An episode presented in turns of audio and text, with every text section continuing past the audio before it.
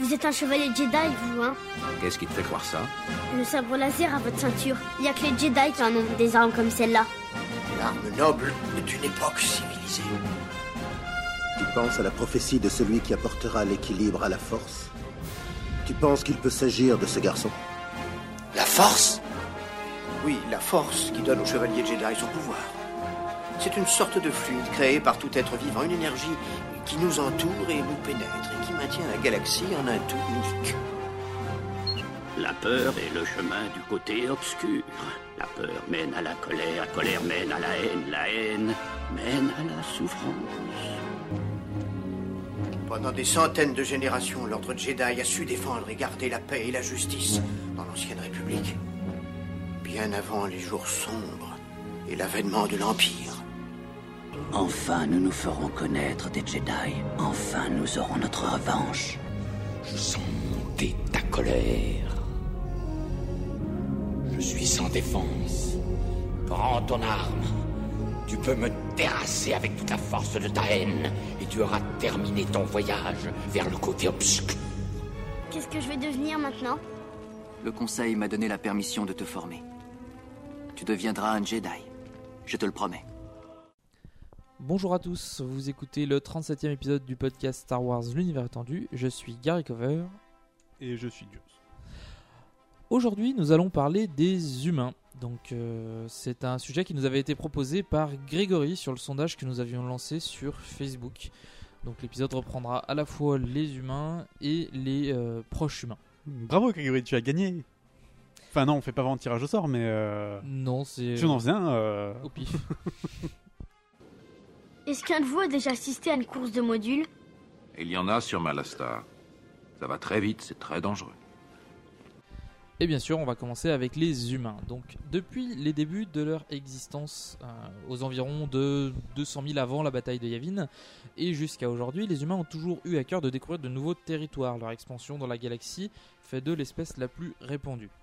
Au fil des siècles et des explorations, la culture humaine d'origine a muté pour devenir une multitude de cultures, toutes très différentes les unes des autres. On peut notamment citer des planètes comme Corellia, Alderaan, Apes, Carida, euh, qui ont euh, chacune leur propre culture et euh, leurs propres rites et coutumes.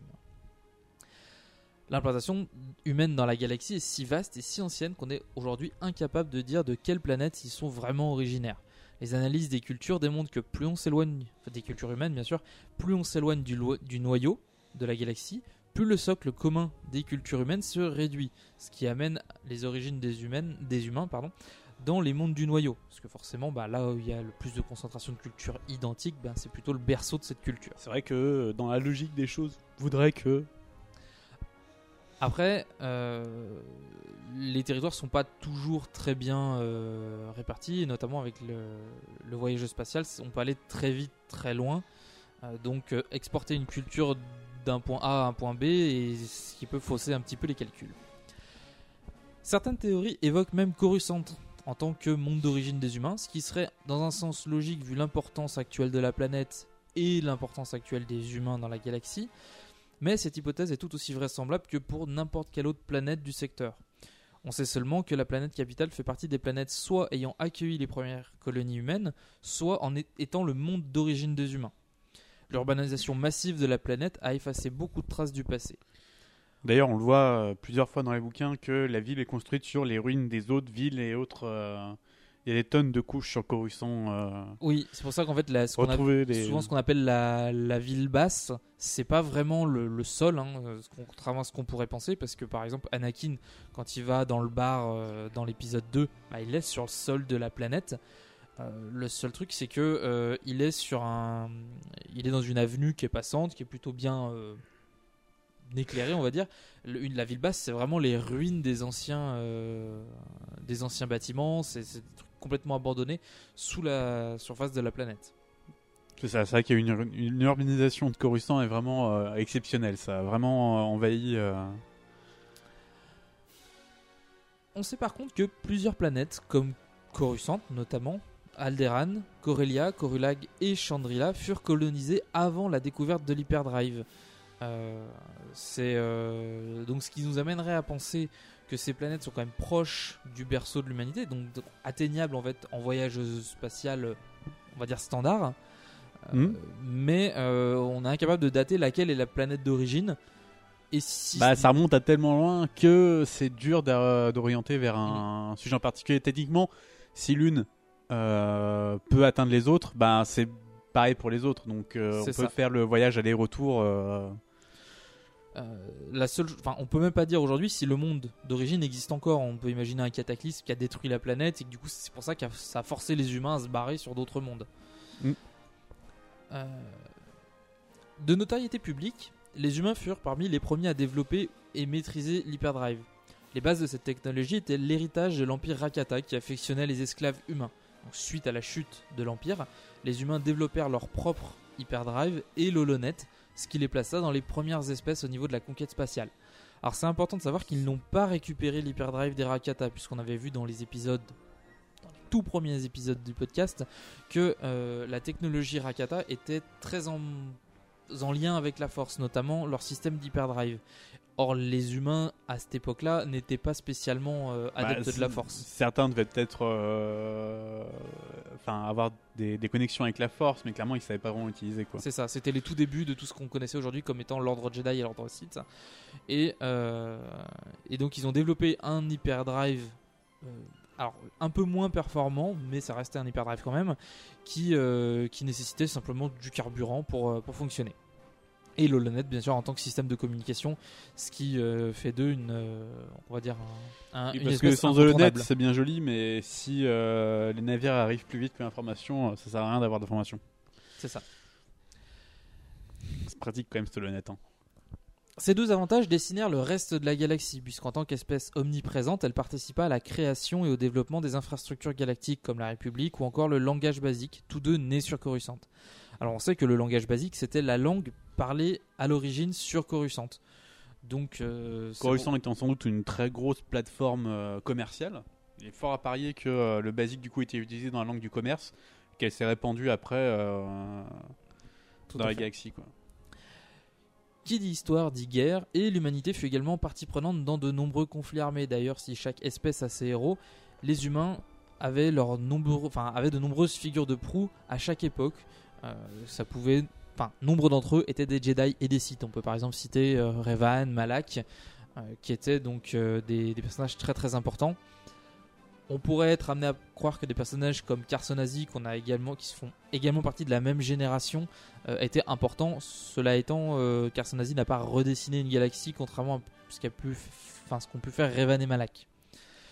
Euh, Ouais, vraiment. bah, souvent, les Jedi et les Sith, de fait de leur pouvoir et de la puissance qu'ils dégageaient, euh, impactaient un territoire beaucoup plus grand qu'un simple humain.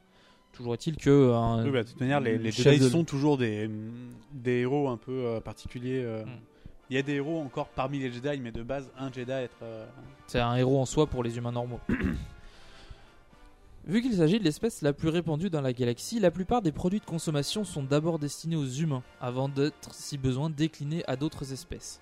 Ce problème d'adaptation est la source de nombreux problèmes ethniques, puisqu'en tant qu'espèce dominante par le nombre, certains humains en vinrent à considérer les autres espèces comme des, êtres inférieurs, des espèces qui ont besoin en fait de, de s'adapter, qu'on leur crée des outils à eux, parce qu'ils sont incapables en gros de se servir des outils euh, génériques, des outils humains. C'est le cas notamment de la corporation Xerka, donc toujours on est un peu dans la partie The Old Republic, Mhm. euh, qui a euh, réduit en esclavage nombreuses espèces euh, non humaines, notamment les Wookiees. Si bien que une certaine méfiance vit le jour vis-à-vis des humains, et euh, qui furent donc la cible d'un certain mépris, parce que ben, forcément, quand on est une espèce dominante, on est un peu envié et Quand on traite un peu les gens comme de la merde, les gens finissent par nous le rendre bien. c'est ça. Ces comportements étaient marginaux, puisque la plupart des humains et non-humains s'entendaient quand même relativement bien. Je veux dire, si c'était pas le cas, on n'aurait jamais pu créer la République, avec un Sénat avec des, milliers d'espèces. Mais cela n'empêcha pas euh, les humains d'avoir un impact considérable sur la vie des autres espèces, en bien ou en mal. Par exemple, l'Empire était majoritairement xénophobe, ce qui posait pas mal de problèmes avec les espèces des mondes conquis. Et en dehors de quelques très rares officiers, tous les membres de l'armée impériale étaient des humains. En gros, on connaît euh, Throne, qui était un non-humain, euh, mais qui était un proche humain, donc pas non plus complètement euh, Et éloigné. dans euh, les des compétences étaient si intéressantes que Bah, l'évincer aurait été vraiment un problème, L'empereur ne pouvait pas s'en séparer en fait. C'était, euh, il, tolérait. Il était trop bon pour Mais ça. en soi, je pense même pas que l'empereur ait un, un réel, euh, une réelle vision, euh, comment dire, xénophobe. Je veux dire, faut pas oublier que un de ses apprentis était Dark Maul, que son maître était également un non-humain.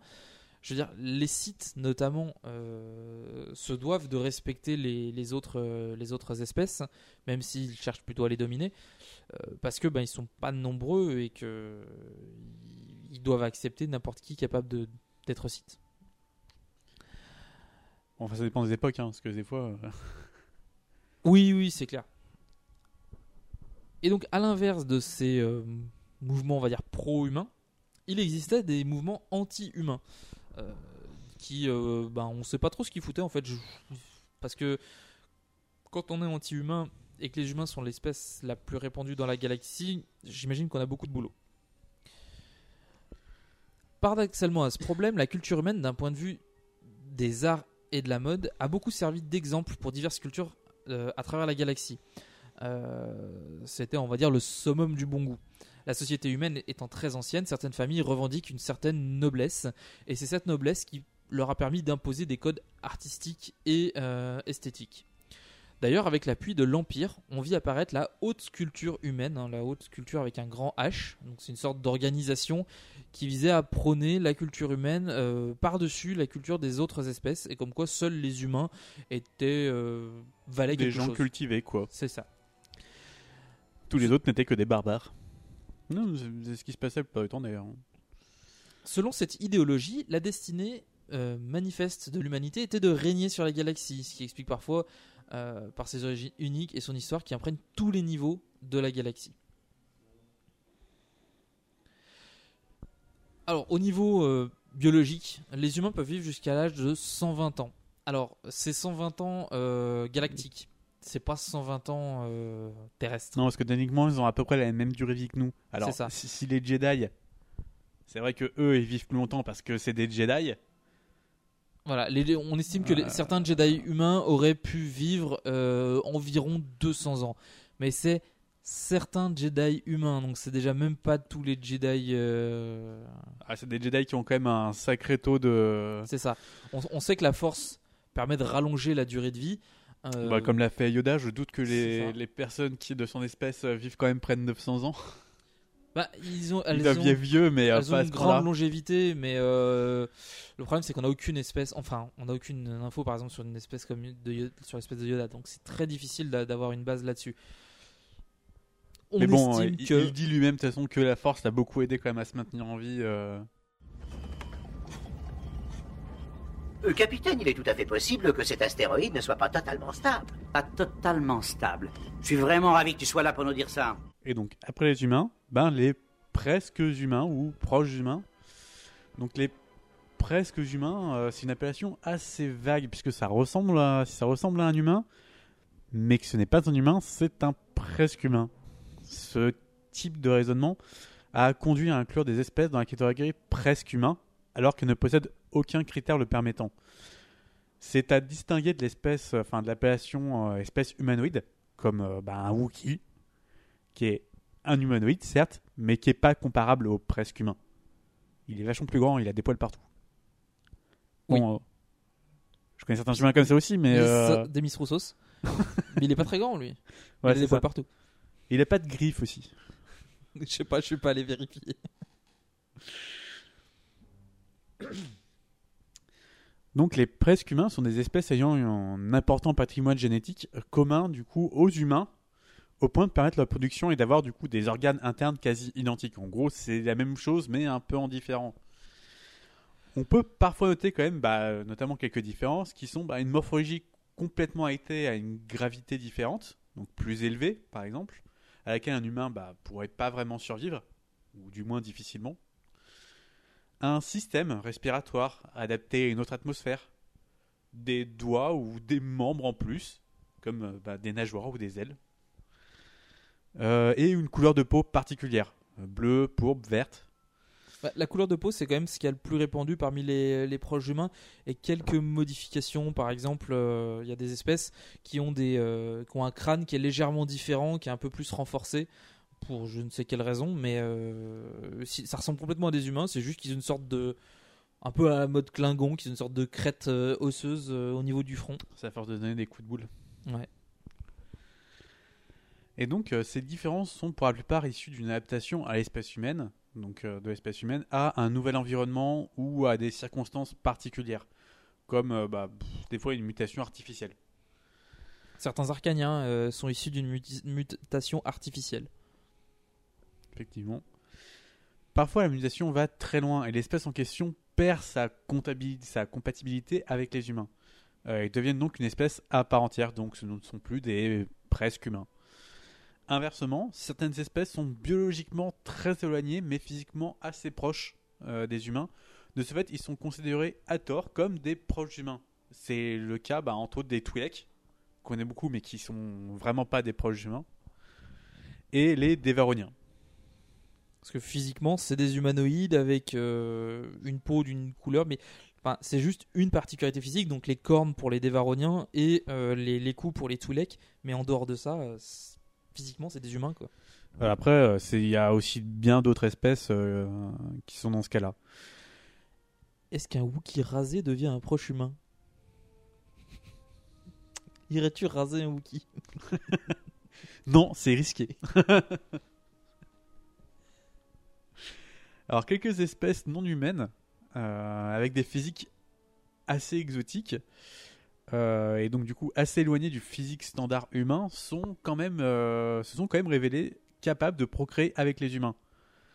À ce titre, on pourra noter que Aura Singh est une presque humaine, bien que son espèce ne soit pas vraiment révélée à ce jour.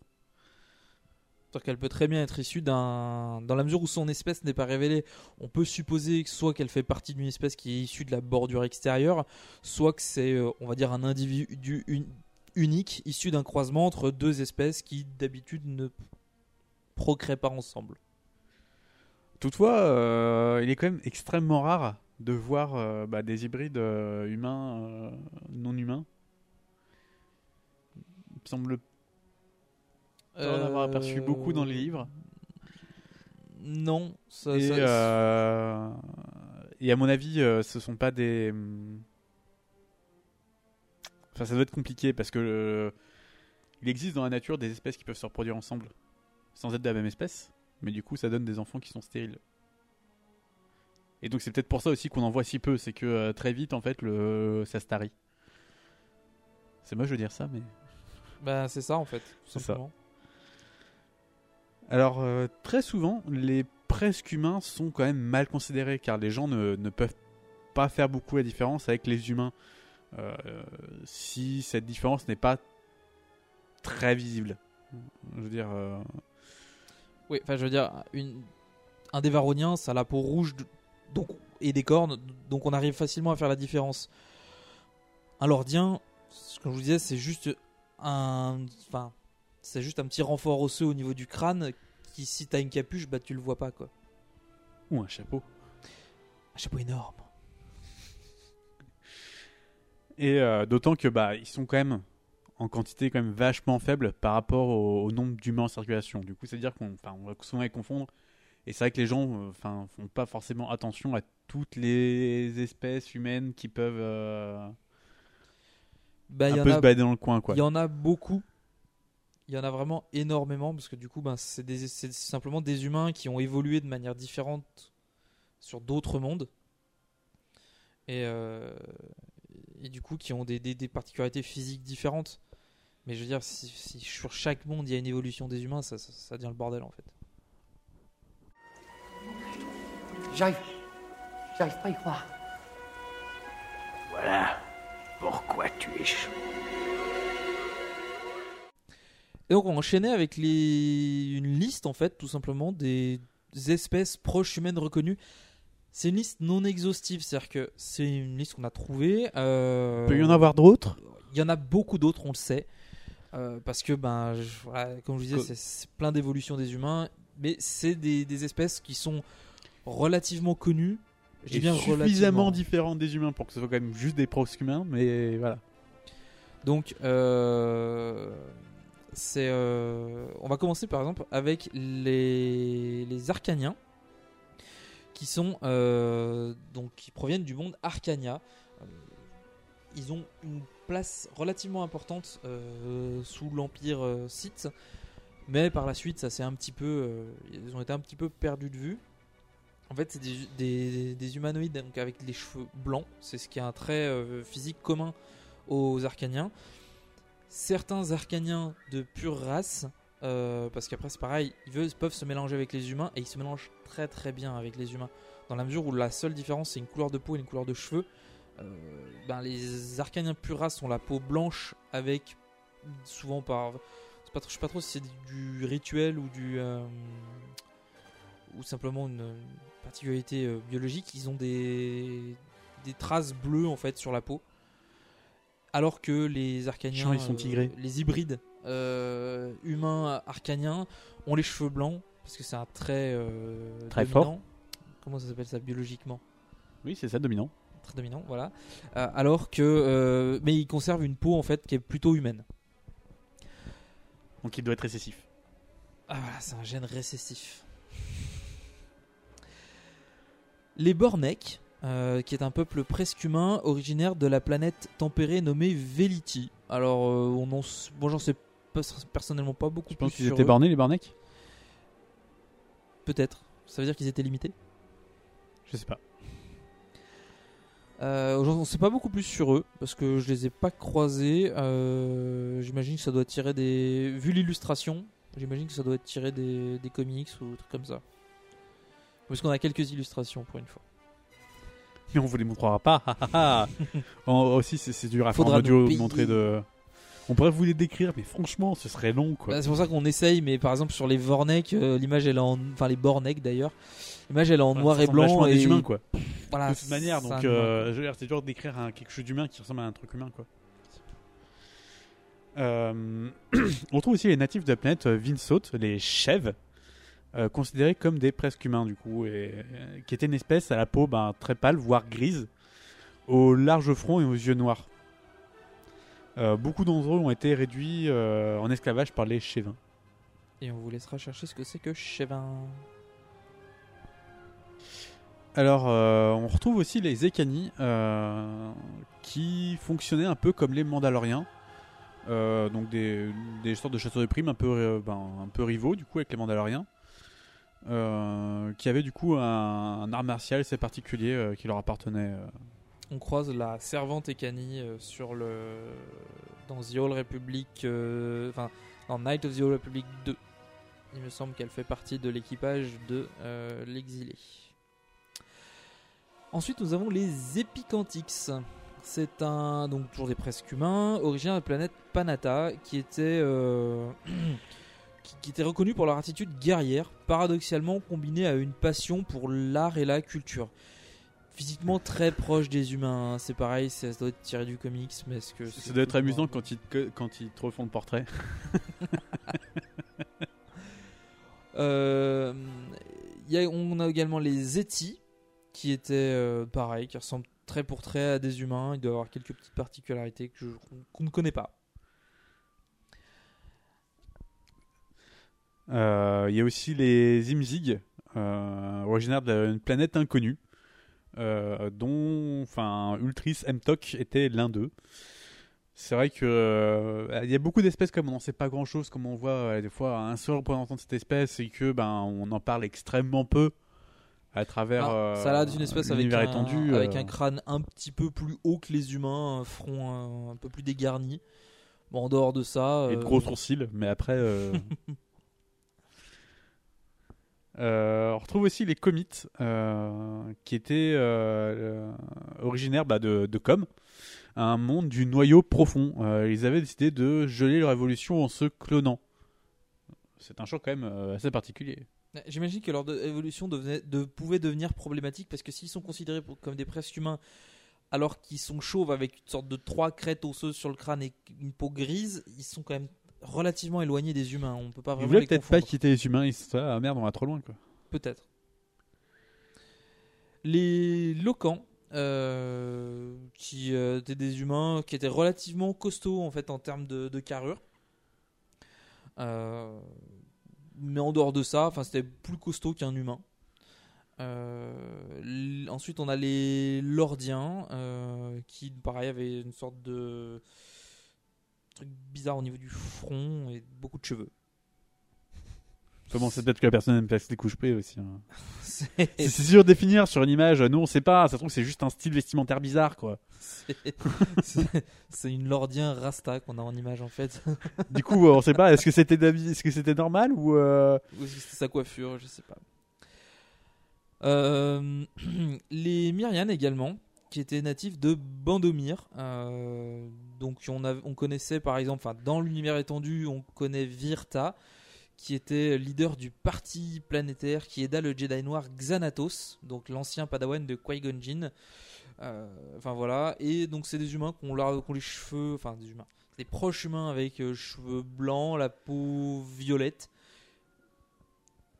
Je dirais pas qu'ils ont un gros nez, mais presque. Non, mais c'est dur à dire. C'est peut-être juste le style. voilà. Après, originaire euh, d'Alferidis, on a les Miraluka, euh, qui sont avec de naissance, ne peuvent voir que grâce à un lien très étroit avec la Force. Donc en gros, euh, c'est des proches en bonne connexion avec la Force, quoi, directement.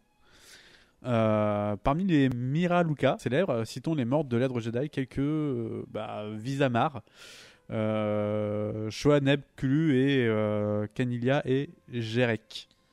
C'est vrai que du coup, il doit y avoir beaucoup, enfin, beaucoup d'entre eux doivent devenir Jedi, quoi. vu que, Ou euh, puisque à l'origine Visamar était donc c'est dans pareil The, Old Republic, euh, enfin Knight of the Old Republic 2, qui était à l'origine l'apprenti de Dark Nihilus.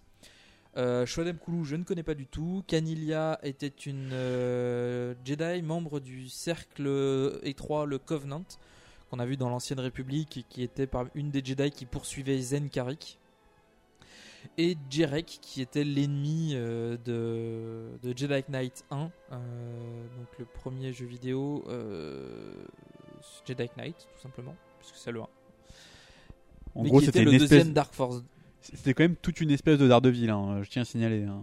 C'est ça. Donc voilà. Et ouais, donc Jarek c'était un site aussi, donc tu vois, enfin c'était plus un Jedi noir qu'un site, d'ailleurs. Ensuite, euh, les Oxynins ou Oxins, euh, qui étaient euh, membres d'une espèce humanoïde, donc également proche humain, originaire de la planète Farana, dans le secteur Farana, aux abords du secteur corporatif. Ah, vous avez cru Secteur Faraday Non. On a- si, bah si, tu vois, ils y sont.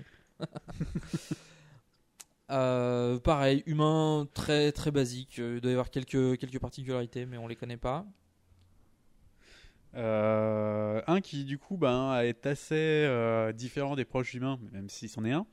Ils sont quand même la peau pâle et un, un très gros crâne. Chauve, mais ça, c'est peut-être parce qu'ils se rasent. Peut-être. Euh, les Kirash, du coup, étaient euh, les membres euh, originaires de la planète encore inconnue à ce jour. C'est vrai que c'est jamais dur- difficile de, enfin facile de trouver ce genre de truc. Euh, L'Isop Cyril étant la plus connue d'entre eux. Euh, Il y a aussi les Ropagu, qui étaient euh, originaires de la planète euh, Ropagi 2, euh, qui partagent avec les euh. Voilà, pourquoi pas. Bon, Euh, sur l'image, c'est un vieux chinois, mais là, c'est dur de décrire, quoi. dans dans la dans The Old Republic, cette fois c'est réellement The Old Republic, on a euh, quand on est un Jedi euh, de l'Alliance, forcément, enfin forcément Jedi de la République oui, puisque sinon on a un site. euh, on a une suivante, une sorte d'apprenti Jedi qui, est avec nous, dont l'espèce est inconnue. On sait qu'elle est originaire de la planète Sarkai et que c'est une une proche humaine avec la peau blanche et les cheveux blancs et quelques marques bleues. Ça se rapprocherait à peu près des Arcaniens, mais je crois qu'ils sont, enfin que c'est pas du tout la même époque que les Arcaniens, que les Arcaniens sont arrivés beaucoup plus tard et parce que les Arcaniens sont d'origine d'Arcania en fait et pas de Sarkai. À savoir, c'est peut-être elle plus tard qui a donné les Arcaniens. Peut-être. C'est installé en Arcanie. Les Shido, était une espèce très rare, originaire de Laomon, un monde isolé perdu dans les euh, régions des colonies. Euh, les Shiido étaient des changeants, donc ce sont des créatures qui avaient la capacité de changer de forme, mais apparemment dont la forme d'origine était euh, proche humaine. Cela Ouais, étant, ça. je vois pas comment on peut rester proche humain quand on est aussi éloigné des humains d'un terme, d'un point de vue biologique. Enfin, je veux dire, Ouais, on a quand même. C'est vrai que un- super. De toute façon, toutes les races métamorphes sont. Enfin bon, voilà quoi. Bah, c'est proche tout en fait, du coup. Après, peut-être que d'un point de vue euh, de reproduction, ils peuvent prendre l'aspect visuel de n'importe quelle race, mais leurs organes internes étant les mêmes, peut-être qu'ils ne peuvent pas se reproduire avec n'importe quelle espèce. Et c'est peut-être Ouais. ça qui fait la différence. Mais c'est- peut être pratique euh, d'avoir. euh, Je veux dire, du coup, euh, tu peux à chaque fois. euh, C'est une autre personne, mais c'est la même. C'est tordu comme réflexion. les Sten étaient les membres d'une espèce presque humaine originaire de Stenaros et ils avaient en fait un- une sorte de déclinaison qui était les Sten changeurs, donc un peu comme les changeants de tout à l'heure, qui était une sorte de race légendaire euh, capable de disparaître dans les foules. En gros, c'est capable de simplement changer d'aspect, tout simplement. Il n'y a rien de très compliqué. Euh, une espèce du coup native de euh, Vordiv euh, 4 et Vordiv euh, 5. Les, euh, ouais, c'est dur, il y, a trop, de- il y a trop de consonnes dans ce truc. les euh, euh, étaient affiliés à des presque humains. Ils possédaient une peau de couleur euh, vert Oh, de de longues antennes qui leur servent de, de baromètre pour tester l'humeur ambiante. Les Vorzidiacs, c'est des potes au Chevalier du Zodiaque. Je sais pas. Faut leur demander s'ils ont des armures. Euh, ils ont des antennes. c'est déjà ça. On retrouve aussi les Wuvroun. Oh la vache, c'est imprononçable. Mais c'est Je veux dire, le, le, Vrouniens. le gars qui a écrit ne, ne veut pas euh, quoi que ce soit se lit, quoi. je Ça, veux dire. c'est les Vrouniens. On dirait un éternuement, mais. euh, Ou un lancement de voiture, c'est Vrounien. c'est ça. Euh, bah, originaire de, de Vrounia. Vrouna. Vrouna, oui. Une petite planète bleue aux frontières de la bordure extérieure. D'ailleurs, aussi, ils ont l'air assez bleus d'aspect. euh, C'est marrant, il y a beaucoup d'espèces en fait qui, qui obtiennent une peau très pâle, blanche, bleue. C'est euh, assez particulier, je trouve. Soit ils, ils gardent un- Bah, euh. une peau très humaine, soit ils virent au bleu ou au blanc. Pourquoi pas. Les euh, qui étaient originaires de la planète Xaphel. Euh, Bah, bah, je- franchement, c'est- on fait vraiment très compliqué. hein. Tu me diras, on s'appelle bien terrien sur Terre, mais. Voilà. Euh, c'est- ils sont issus d'un monde qui a été complètement dévasté par, la, par les euh, chantiers navaux de Kuat. Enfin, la compagnie Kuat Drive Yard. Mais euh, je pense que c'est. Qui, qui ont visiblement tellement niqué la planète qu'ils ont créé des proches humains, quoi. Euh, alors, est-ce que la planète a été ravagée par la suite? Ou est-ce que c'est les conditions climatiques, enfin environnementales, suite au ravage qui ont créé cette espèce Je sais pas, faudrait. Dans tous les cas, euh, ça a mal fini pour eux. euh. Et du coup, euh, bah, il y a aussi les Élosiens, euh, qui étaient un peuple presque en général bah, de, de, de, Zélos 2. J'ai envie de dire. Et bah, les Eltrons. Non, les Eltrons, Les je Eltrons. sais que t'aimes beaucoup les Eltrons, mais quand même. A aussi des Eltrons. euh, bah, originaire de, de Zeltros. Ça aurait pu être Zeltron. Voilà. Mais qui, Qui du coup, sont- eux, qui- ont une peau qui, est- qui a complètement viré au rouge en fait. Rouge, rose, ouais, ça Ouais, dépend du c'est coup des ça. individus. Ce qui est euh, assez paradoxal. On sait que les schistes aussi sont, euh, sont des proches humains. On l'a pas dans la liste parce que mais on l'a vu ailleurs, mais les schistes sont des proches humains. Euh, donc apparemment capables de se reproduire. Alors c- eux, ils ont une peau qui est plutôt bleu électrique. Donc peut-être que justement c'est eux, à force de se reproduire avec des humains euh, ou des bonhommes à peau blanche, ils ont donné des mecs qui avaient la peau bleu clair. C'est un peu, c'est un peu truc de ce genre là. Je sais pas, mais tu te dis que peut-être que si un Zeltron et un schiste, ça fait un violet? Ouais. Et si tu rajoutes un. Un gars bleu. Un là. calamarien, bah ça fait un Twi'lek. C'est donc ça. C'est peut-être ça. le- le- le- Euh, et ben c'est tout en fait. Voilà, on a fini la liste. euh, La liste qu'on a trouvée, hein, parce qu'il y en a d'autres, hein. Voilà, on a, trou- on a trouvé d'autres, d'autres listes, mais c'est pas spécialement intéressant. C'était pour histoire de donner des quelques espèces. Ça nous permettra aussi d'avoir une euh, une liste pour des espèces à traiter euh, un peu plus tard, voir si on trouve quelque chose d'intéressant. que- À mon avis, on travaille pas quand même gros chose parce que beaucoup euh, sont des personnages uniques qu'on retrouve dans une seule aventure. Donc, euh, si certains, comme les. Comme je ne sais pas lequel, mais certains qu'on peut peut-être retrouver plus souvent, je pense que la plupart euh, sont des personnages uniques sur lesquels les informations qu'on peut avoir dessus sont vraiment limitées hein, quand même. Donc, euh, on en a- fini euh, donc avec humain et proche humain. Euh, Enfin, proche humain de manière générale, c'est-à-dire qu'on s'interdit pas, bien sûr, de- d'après détailler une espèce proche humaine, comme on a pu le faire dans les épisodes précédents. Euh, même si Botan et Toulet n'étaient pas vraiment des proches humains. Euh, merci à Grégory d'avoir proposé ça, parce que ben, c'était toujours pas mal d'avoir. euh, Parce que du coup, fait un sujet, là, et franchement, ouais. On... Parce qu'on était en galère de sujet, on se disait qu'est-ce qu'on va faire original après le, le jeu et les sports, c'était ce qui était un bon sujet, mais on n'a pas d'autres sujets de ce type-là. À un moment donné, je me suis dit on va peut-être se lancer un truc sur genre euh, les plats culinaires ou les trucs comme ça, mais je me suis dit c'est trop trop bizarre et peut-être trop loin. Ah, c'est surtout très compliqué de rendre ça. Ouais. euh, Je veux dire, euh, sans le goût et les odeurs, euh, c'est- ça, ça sert à rien, quoi. Alors ça ressemble à du poulet, mais c'est pas du poulet. c'est du rat vomp. Dans une sauce vinaigrette, mais euh, je veux dire. C'était pas du vinaigre non plus, alors bon au final. Donc voilà, c'est- trop compliqué, quoi. Puis franchement, c'est pas quelque chose qui, a- qui avait l'air de passionner beaucoup les auteurs de. Non, parce que le, ce qu'ils appellent le, enfin, l'équivalent du café s'appelle le café. Mais ils l'écrivent juste K avec tiret FE. Un truc de genre. Ouais, Donc c'est pas. euh, voilà. Bah, Ou le CAF. Ah oui, c'est le CAF en fait. Le café est devenu le CAF. Ouais, tu vois, ils sont pas allés non plus super loin euh, dans, dans leur recherche. Euh, et donc, ben, euh, fini pour euh, Humain Proche Chemin, troisième fois que je le dis. Et on vous donne donc rendez-vous pour euh, dans un mois pour l'épisode 38. Ciao Au revoir. Thank you.